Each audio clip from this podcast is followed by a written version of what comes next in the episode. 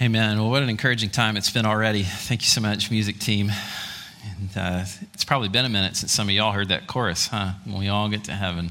I grew up singing that one. Well, we're in the book of Proverbs this morning, the book of Proverbs. And as I've mentioned over the last few weeks, the book of Proverbs works a little bit differently than other books of the Bible. Our typical pattern here at Sunrise, if you're new here or visiting with us or maybe haven't been with us too long, is we take a book of the Bible and we just go verse by verse. So we go one verse, if we cover verses 1 through 7 one week, the next week we pick up in verse 8, and that's just what we do. But the book of Proverbs doesn't work exactly like that because it's a little bit scattered, and different people have had different theories about the structure and is it some complex literary design in the book of Proverbs, and I think some people maybe press it a little to try to find that design. I think it's just a collection, especially when you get to chapter 10, where we have the Proverbs of Solomon. And so, chapters 10 through 31, it's really themes. And so, what you have is you'll have a, a particular theme addressed in one place, and then another place, and another place. So, last week we picked the theme of humility and pride, and we just sort of pulled that string and we just look at it through the book of Proverbs. And this week, I want to talk about our words, our speech, the things that we say. Now, the title here is Bad Words, Less Words, and Good Words. In that part in the middle, where we're going to make a case actually that it might be good if we talked a little less in general. And I find of kind of felt a little bit of a conflict because as I started putting this together, I created a chart and I just went through Proverbs and I found every proverb that I could find, at least, that dealt with our speech. And I found 110 of them. And so I thought, you know, I really can't preach like a really long sermon when one of my points is you should, probably shouldn't talk as much. So I felt a little conflicted. So I've been doing some editing, and I think we got it distilled down to something that's hopefully helpful for you today. This topic is so relevant. It's relevant because we all talk and we all have to talk. Language is one of those features that sets us apart from the rest of God's creatures, right? We can speak, we can communicate. Language is an amazing thing, and what the Lord did at Babel to confuse the languages is an amazing thing still today. Words are important. And what we'll do at the beginning here is look at the power of our words and just why is it so important the things that we say. I think you know this inherently, but I want to drill down on that just a little bit. You've probably all heard the phrase, I'm sure you grew up with it. Sticks and stones may break my bones, but what? Words will never hurt me. Is that true? Yeah, it's not true. This may be one of the great, greatest lies some of us were told in childhood. I think the biggest lie I was told in childhood was by my uncle that if I ate watermelon seeds, what was going to happen? Yeah, yeah. And then, like, the plant was going to grow out of your ears. That's what my uncle loved to torture me with that. And so we're out, family get togethers, you know, cutting watermelon. And I'm pretty meticulous because I did not want a watermelon growing inside of me. We're told these things in childhood, and I think it's sort of a coping sort of thing. Like, hey, don't worry about what they say. It didn't physically hurt you, right? and we kind of pass it off as if, well, that's not that important. It's just words. But is it? I think we all know that it's not just words. I think the saying should go something more like this Sticks and stones may break my bones, but words hurt much worse. They hurt much worse. If we ran around the room this morning, I wouldn't do this in a public setting, but just imagine here for a second. If we went around and I said, Tell me about your greatest hurt in life. Just sit on that for just a second. What would your answer be? Just think about it. My guess is that for the majority in here, there could possibly be some exceptions, I understand. My guess is for the majority in here, it's something or a series of things that people have said to you more than physical harm that's been done to you, although that's quite possible, and I recognize that and I understand that and I sympathize with that. My guess is, though, even if it were some kind of physical harm, there, was, there were words accompanying whatever harm was done to you by someone else, and that hurts just as badly. Words matter. Words matter. Words are so important. And so many scriptures deal with our words. I want to go straight to what Jesus said about this. He, he actually had quite a bit to say about the words that we use. He says this He's confronting the Pharisees at this point, and this was right after he called them a brood of vipers, which that's just, that's pretty hard thing to say, especially to a group of people that knew their Bible. And he's saying, You're on the wrong side of this. You're the seed of the serpent, not the seed of the woman. Like, you're, the, you're on the wrong side of biblical history, redemptive history. Then he says this How can you speak good when you are evil? You're hypocrites. For out of the abundance of the, of the heart, the mouth speaks. I tell you, on the day of judgment, people will give an account for every careless word they speak. That is a gut punch, isn't it? Give an account for every careless word that you say. Out of the heart, the mouth speaks. What is inside of your heart is made known by the words that you say. Very simple principle. We could say it like this Your words are windows into your heart. What you love is exposed by what you say. And so, as we begin to look at this issue of our speech and words, the burden of Proverbs isn't just to say, say these things, don't say these things. The burden is to say, what kind of person are you? Are you a wise person or are you a fool? Because that's going to be expressed. All right? So the things that you say don't necessarily change who you are, it's an expression of who you are. You see the difference? It's an inside out sort of thing. The point isn't just to find the word bank of acceptable speech for Christians. And we'll talk a little bit more about that when we get to talking about bad words. Let's talk a little bit more about these proverbs in general, and just the power that's assigned to the things that we say. Proverbs 10 and verse 11 The mouth of the righteous is a fountain of life, but the mouth of the wicked conceals violence. 25, 14, 25. A truthful witness saves lives, but one who breathes out lies is deceitful. The power of life and death are in our words. That's how Proverbs sees it. It's not just saying the right words, sometimes it's saying the right words at the right time as well. Has anybody ever said something true, but your timing was just horrible? We've all been there at some point. You can say the right thing at the wrong time, and it's actually the wrong thing to say because it's at the wrong time. And so the burden of Proverbs is then you need to learn the fitting thing to say for the moment. And that's harder than just memorizing a series of responses. To speak wisely isn't just to memorize an outline, it doesn't work like that. What kind of person are you? So, wise speech isn't only about saying what is true, it's about saying what is right at the right time. That's really what we're after. One of my favorite proverbs is this one 25:11 says a word fitly spoken is like apples of gold in a setting of silver.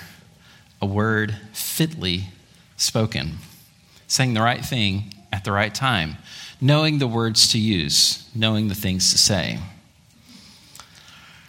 There's a couple others. I want to put these up. Now, these proverbs are going to take a little bit of explaining and thinking on our part, but I want to show them to you because they stand right beside each other and it might be confusing.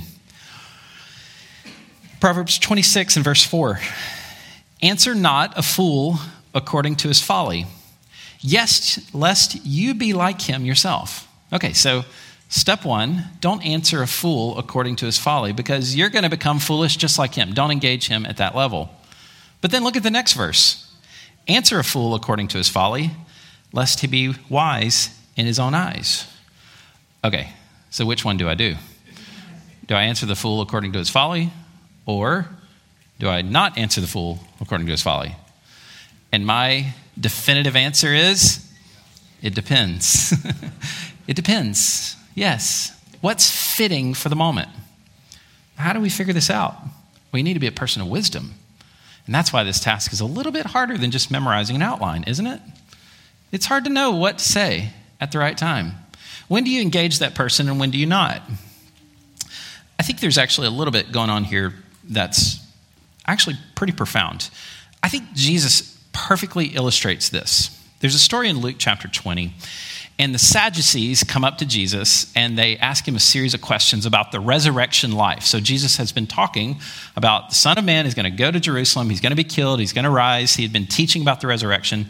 The Sadducees did not believe in the resurrection. So there is no such thing as the resurrection life. And just because it's what preachers are supposed to do when you talk about the Sadducees, it helps us differentiate. The Sadducees did not believe in the afterlife, so they were sad, you see. All right, now you got it forever. So he's interacting with the Sadducees, and they come up with this absolutely ridiculous scenario. They said, What if there was this woman and her husband dies, and so then her brother marries her? And then he dies, and then he dies, and then he dies. You can see they're just, it's, it's ridiculous. And Jesus is, I'm sure, in a very sanctified sort of way, rolling his eyes at them. So they get to seven. Seven brothers, they all marry this girl. And they're like, okay, Jesus, so there's this resurrection life thing, right? So she's married to seven different guys. Which one is she going to be married to in the resurrection life? And I think Jesus, he doesn't answer them according to their folly. He, he doesn't engage at that level. He doesn't dignify the question with a response, really. He doesn't validate what he does is he exposes their worldview. So he says, You don't know the scriptures and you don't know what you're talking about. There is no resurrection life. He's not entering into this debate. Well, it could be the first one because, you know, this, and it could be, or it could be the last one. And like, he doesn't enter into that debate because that would be to validate the actual conversation they're having. He steps, steps outside of that, and then he applies verse 5 and says, I'm going to I'm going to run this out, run a reductio on this, and just say, you, don't, you guys don't even know what you're talking about. You don't understand the scriptures. And so he exposes their worldview and the ignorance that they actually have. So it's not sim- as simple as just learning a proverb. It's learning how to be wise and learning how to read people and situations and to think critically. That's what Proverbs is really getting at. Hebrew poetry is so much more descriptive and earthy than most of the poetry most of us interact with. Just a verse later, two verses later from this, check out this one. Like a lame man's legs, which hang useless, is a proverb in the mouth of fools. So, well, how do you make someone wise? Well, here, learn these proverbs. It's like, well, not really. That's not what's going to do it. Not unless it's first affected your heart. You can't just hand somebody a tool and all of a sudden they're a mechanic. You can't just hand somebody a golf club and they're going to be a scratch golfer. It doesn't work that way. Many of you, if you have some hobbies out there in, in your life, you'll see a guy that's like just getting into a hobby and somebody with some means and they go buy all the best of the gear of everything. Like, well, that doesn't mean you're going to catch more fish or hit your drive longer or any of that. It just doesn't mean that. So, just grabbing some proverbs and sticking them into somebody's life isn't going to help. So, our words are extremely important, but the type of person we are is really the emphasis of Proverbs. So, with that, let's get into it. Bad words, less words, good words. Selected Proverbs, and our outline is built into our title today it will be bad words, less words, good words. All right? I debated a little bit on exactly which order to put these in. Do we talk about the bad words and then less words, or good words, or do we caution about less words first? Or you could kind of argue it any direction, but this is where we settled. And this is actually one of the harder parts of, and, and one of the one of the things that's a little bit different for us, where we're not going verse by verse by verse, it is a little bit different because you are just sort of collecting data rather than just preaching verse by verse. Um, it is a little bit different. So, this is how we'll form it this morning.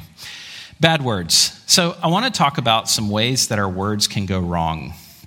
Now, I don't have the text of every one of these on there for you because I do like you looking at your Bible and I like hearing the pages flip, although Many of you are using digital versions, and I know there's, there's actually an app that makes that page flipping sound. So it, It's kind of musical to my ears to hear your pages flip.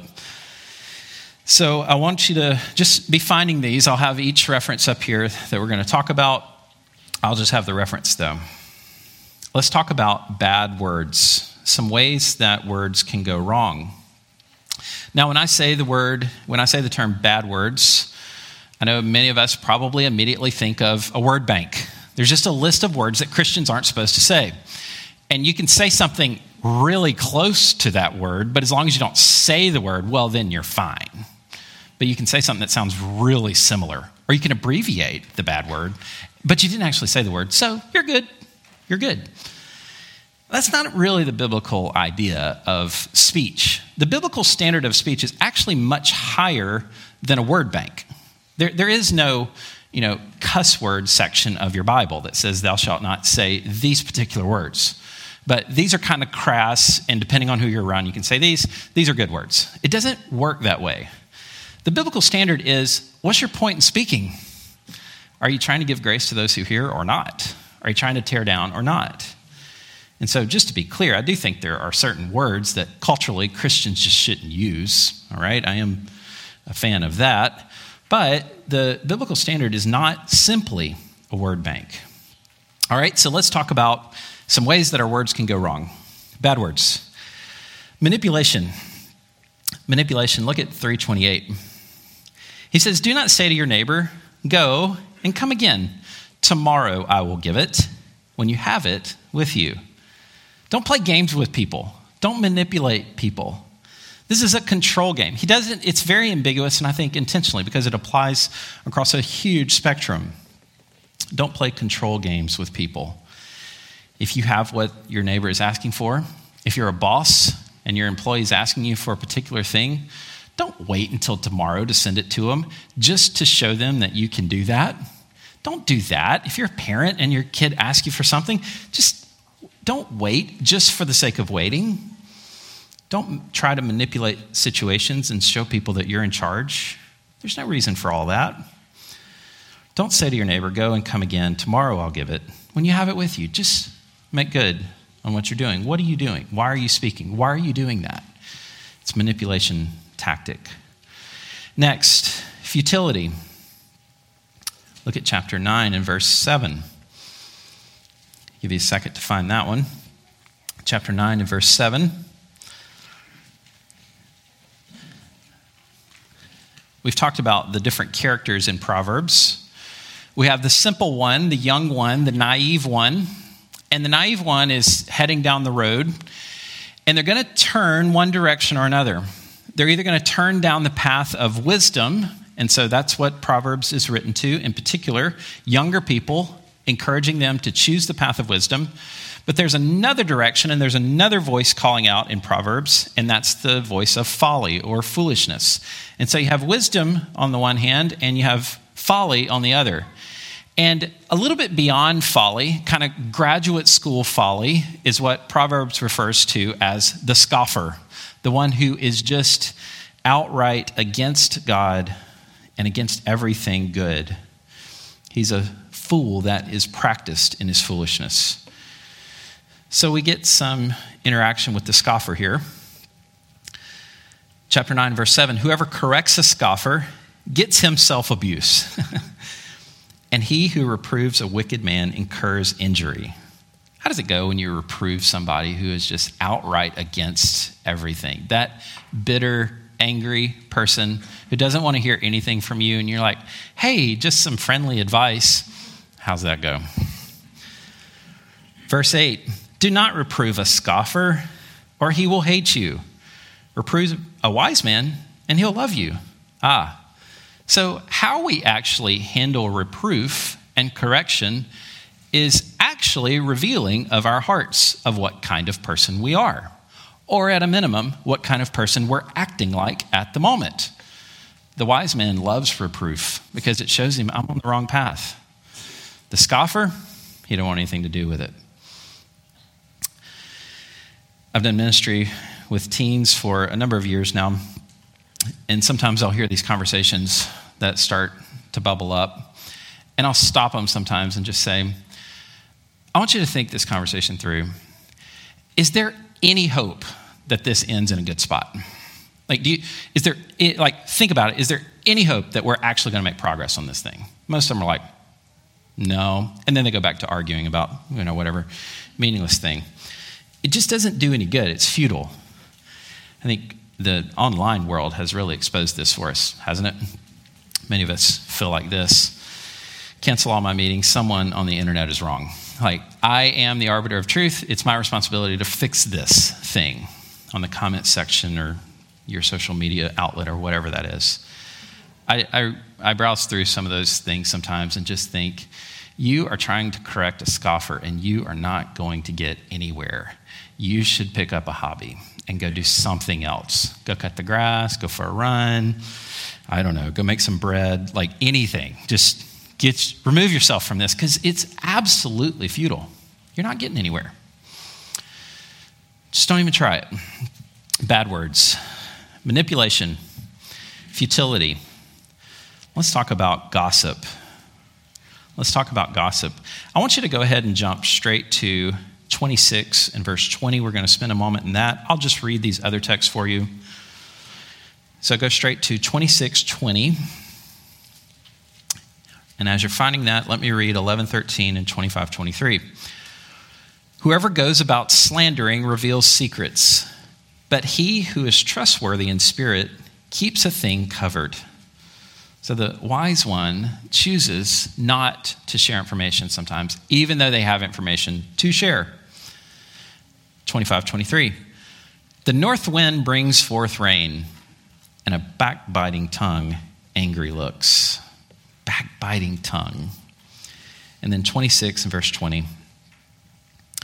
For lack of wood, the fire goes out, and where there is no whisperer, quarreling ceases. As charcoal to hot embers and wood to fire, so is a quarrelsome man for kindling strife. The words of a whisperer are like delicious morsels, they go down into the inner parts of the body. Oh, that's so descriptive and good, isn't it? The words of the whisperer, like delicious morsels. When you find somebody that's just sharing some dirt that's just so good, and you're just eating it up, like delicious morsels going down into your body. It's so dangerous, though. Let me just define some terms here. Very simple definitions, not original to me. You've probably heard these before. Gossip is saying something behind someone's back that you'd never say to their face. All right? Flattery, on the other hand, is saying something to someone's face that you'd never say behind their back. Gossip, you're sharing something about someone that you really don't want them to know that you shared, Flattery, on the other hand, is buttering somebody up for some ends and means that you have in mind. So, we're talking particularly about gossip here, although flattery has some overlap with these concepts. I want to drill down on this just for a moment and ask the question about gossip. What is gossip and how do we stop it? I have some diagnostic questions, and I'm just going to float these out there and you know, if the shoe fits, wear it. As my dad used to like to say, if you throw a rock into a pack of dogs, the one that barks is the one you hit. All right, so I'm not aiming for anybody, just gonna lob some questions out there. And if I hear you bark, I'll know. Diagnostic questions. Ask yourself these questions. If you're sharing some information, or if you're in the habit of sharing information, lots of information, what am I trying to accomplish by sharing this information? What am I really trying to do? Many of us don't stop to really think about the things that we say, to actually take inventory of your words. Why, why am I sharing this? Next question Does this person need to have this information? One of my mentors, uh, Chuck Finster, still keep up with Chuck to this day, he used to ask the question he said, Does this person need that baggage? about whoever it is that you're talking about? Do they need that baggage? Do you want that thing that you know about this person? Do you want that rolling through their mind the next time they come and shake hands and say hi? Do they need that? Is that helpful and useful? Maybe it is. Maybe it's not. I'm just asking some questions. Next, am I sharing this information to make myself look better or gain attention? Is that possibly a motive of mine? I just want everybody to know that I'm on the inner ring. Lewis wrote a lot about this whole like political dynamics at work, and he his context was was in the academy uh, teaching. So he talked about the inner ring and how gentlemen in England of his age were always trying to press into the inner ring, and your whole goal was to get as close as you can to the action where the cool kids are. It never really changes from middle school. It just we just kind of grow up and get paid a little more to do it. The inner ring. I, I just want to show that I know what's going on. Like, hey, I I know. Did you hear? Did you know? I know what's going on. You don't really know what's going on, do you? And you're just kind of showing that I've kind of arrived at this inner ring of information. Careful. Next, this is based on a verse that we'll look at in a, little, a little bit later in Ephesians 4. Is what I'm sharing giving grace to those who hear? Paul exhorts us in Ephesians 4 don't use your words in an unwholesome way, but speak in a way that's fitting that gives grace to the hearers. Am I trying to give God's grace? Am I giving the impression that God is good and the gospel is true by sharing this information? I'm quite sure that this is the number one destroyer of both relationships and also church families and unity in a church. I'm pretty sure this is the number one destroyer. So, my encouragement for you, for me, for all of us is let's be a church, let's be a people who refuse to put logs on the fire. All right? Let's just refuse to put more charcoal on the fire of gossip. Let the telephone game stop with you. Or to say it another way, be the weak link in the gossip chain. All right? Break it with you. Stop it. Don't let it continue on. And that refers to what we listen to, it also refers to what we say, both directions. All right, bad ways that we can use our words manipulation, futility, gossip.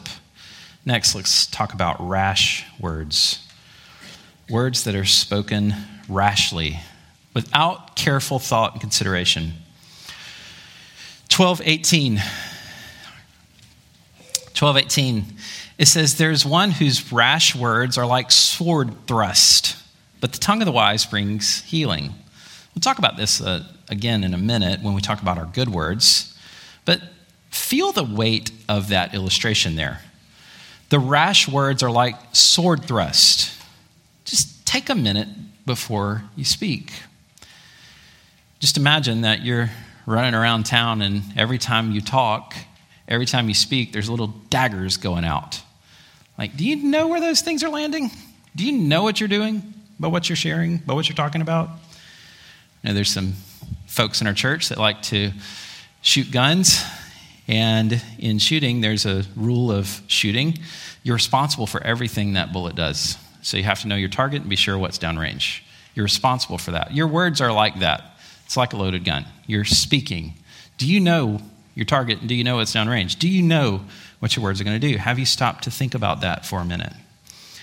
You can't reel them back in, can you? You're the master of the unspoken word. Once it's said, you're its slave.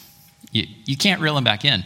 Although there's probably plenty of times in our lives where we've said something and then three seconds later we are like, come back and it won't come back. You can't, you know, you can't edit a conversation. It doesn't work that way.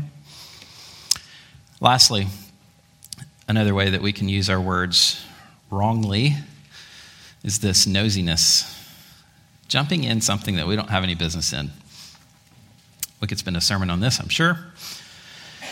2617. Whoever meddles in a quarrel not his own is like one who takes a passing dog by the ears. Hebrew poetry, I love it. It's so descriptive. Now, when you think passing dog, don't think, you know, fluff ball doodle something. Um, think mangy, nasty, stray dog that you're walking down an ancient city and you see these packs of dogs and you just go running up to one of them and you try to grab it by the head. This wild dog. He said, That's what it's like when you see a quarrel that's going on, an argument, and you just decide to insert yourself into it. It's like, buddy, you are asking for it. You're just asking for trouble. Don't jump into that. So there's all sorts of ways that we can use our words poorly. Which leads us to the next point pretty naturally. We should probably consider speaking less. That's a good application of this. Probably consider speaking less. Estimates are that we talk somewhere between 7,000 and 20,000 words a day. I think it depends on the person. There have been all kinds of studies on this, trying to figure out exactly how many words we use in a particular day. And I don't know how you even go about figuring that out. There's also been studies that have been done to try to show that uh, the difference between men and women and who talks more.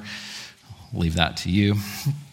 So, we talk a lot. That's my simple point in that, at least 7,000 words for most average people.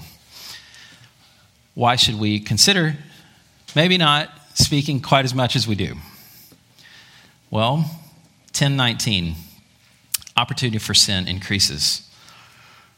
Notice I said opportunity. It says this when words are many, transgression is not lacking, sin is not lacking. But whoever restrains his lips is prudent.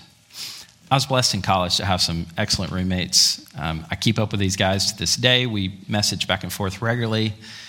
And this was a proverb that we talked about quite often, actually, in my little friend group.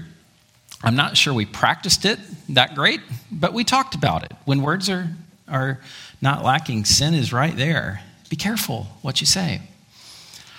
Next, our sin, our words can demonstrate folly. Can demonstrate folly. I'll read these for us. 1216. The vexation of a fool is known at once, but the prudent ignores an insult. 23. A prudent man conceals knowledge, but the heart of fools proclaim folly. 17:9 Whoever covers an offense seeks love, but he who repeats a matter separates close friends. This vexation of a fool, 1216, vexation of a fool, the frustration of a fool is known at once, but the prudent ignores an insult.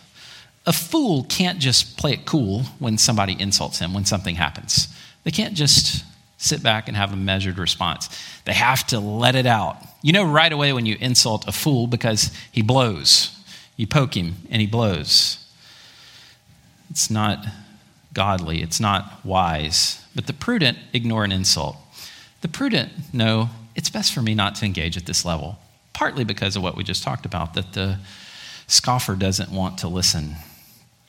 Look, this also isn't original with me, but it's wise you don't have to attend every argument you're invited to. Just remember that this week. When you're invited to an argument and somebody says something to provoke you, you don't have to go. All right? Attendance is not mandatory. Just decline the RSVP and move on with your life. Scroll to a different page, have a different conversation, move along. It'll be okay. All right, so opportunity for sin increases, and then it also demonstrates uh, folly. Let's move on it also demonstrates our ignorance. Demonstrates our ignorance. I want you to look at 1728. And we'll just look at that one for this text. 1728. Even a fool who keeps silent is considered wise. When he closes his lips, he is deemed intelligent. Isn't that great? A fool is thought wise. Uh, a, fool is thought to be wise if he just stays quiet. Better to be thought that. We've probably all been in a situation where we felt a little out of our depth. Has anybody ever felt like that? You're in a room and like you, it becomes apparent that everybody in the room's just got a little bit more information than you do about whatever it is that you're looking at. I felt that way this summer. I went to a bioethics conference up at Trinity uh, Evangelical school, and I didn't really realize totally what this was. Uh, bioethics concerning um, the right and wrong as it relates to medical care and medical decisions. Well, I didn't really totally get it, but this was all like medical doctors, PhD, you know, research uh, people, people flying in from all over the world that have written papers, and you're involved in government policy and like high, high level things. And I'm kind of looking around, and they had a little thing where you can see the attendees and like what they do, and I'm like, I'm just going to try to not get sniffed out here. Like, that's my strategy. I feel a little bit comfortable talking about the ethical side, but when it gets to the medical world, I'm like, I got nothing. I'm, I'm just going to try to be considered wise here. I'm going to try to apply 1728 this week um, of my conference. Just stay quiet.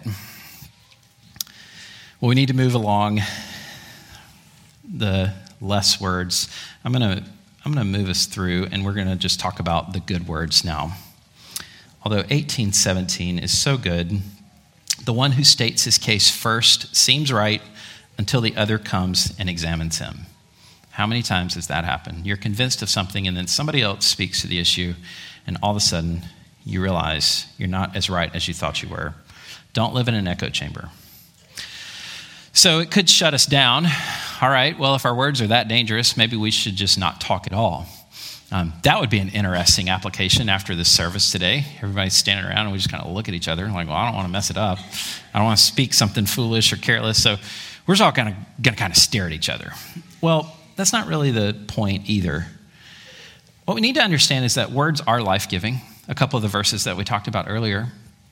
Um, the, the question I asked you to consider at the beginning think about a time when you've been deeply hurt. I, I want you to think of the flip side of that, though. Think about a time when somebody came along in your life and said the right thing at the right time. Just how encouraging, life giving that is for somebody to come along. And sometimes it doesn't have to be profound. Sometimes it can just be a simple gospel reminder. Sometimes it can be a simple affirmation of that relationship that you have with them, just a simple reminder of God's love. That's what we want to be about. So our words are life giving. And then our words are also, they have an ability to diffuse conflict. I do want you to look at this. So go to Proverbs 15 and verse 1. Very, very well known proverb here. A soft answer turns away wrath, but a harsh word stirs up anger. It's hard to argue with someone who won't argue with you. You ever notice that? Sometimes you'll try to provoke somebody just because you're kind of bored and looking for an argument. If somebody won't engage with you, it's really hard to argue with them. Our family, on our trip out west this summer, we were in at a couple of points, uh, places where we, in grizzly bear country, and they tell you, you know, if you encounter a bear, you're supposed to like make yourself big, make a lot of noise, you know, try to run the bear off. But if you get charged, in the unfortunate event that you get charged, what you're supposed to do is just crawl into the fetal position and just act as like helpless and harmless as you can, and just crawl into the fetal position and pray um, a lot because you're not going to beat the grizzly. That would actually be really hard for me. I think I'd go down swinging, but that's just me. They advise you don't don't you know, don't engage with it because that's going to encourage it and provoke it more. Sort of like a cat playing with a mouse. It's like the more you engage, the more it's going to get riled up. Well, the conversations are that way too. When you get somebody and they're just fired up and they come at you, if you just diffuse it with a very, very simple, gentle, kind word, it just has a way of setting a tone over that conversation. Very similar, 15:4 a gentle tongue is a tree of life. It's like Eden like language. You're restorative in your words, but perverseness in it breaks the spirit. You can set a tone with your words. It's amazing how we can set a tone with our words. Parents with little ones, they're watching. They're watching. They're watching your tone and how you respond to different things that happen. Have you ever noticed if a like a little little one, you know, a little toddler, they're running around outside and they fall down all right? Now, one of two things can happen there. You can jump up as a parent and you can call 911, start pulling out ice packs, you know, put a splint, like, you know, and and you can just kind of like lose it and you know are you okay honey? Sugar bear come here and you know give him a hug. I've never called anybody that in my life. Promise. I take the i take the next approach which we'll talk about in a minute and you, if your reaction is sort of over the top, you know what happens to the kid?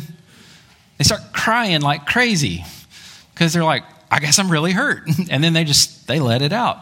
But, you know, and I'm not saying be insensitive to the kids, uh, but if you, you know, assess the situation, see if there's any actual damage or if their pride's just a little injured from hitting the ground, you pick them up, you give them a hug, you dust them off, like, you're okay, buddy. I, th- I think, you're, I think you're good.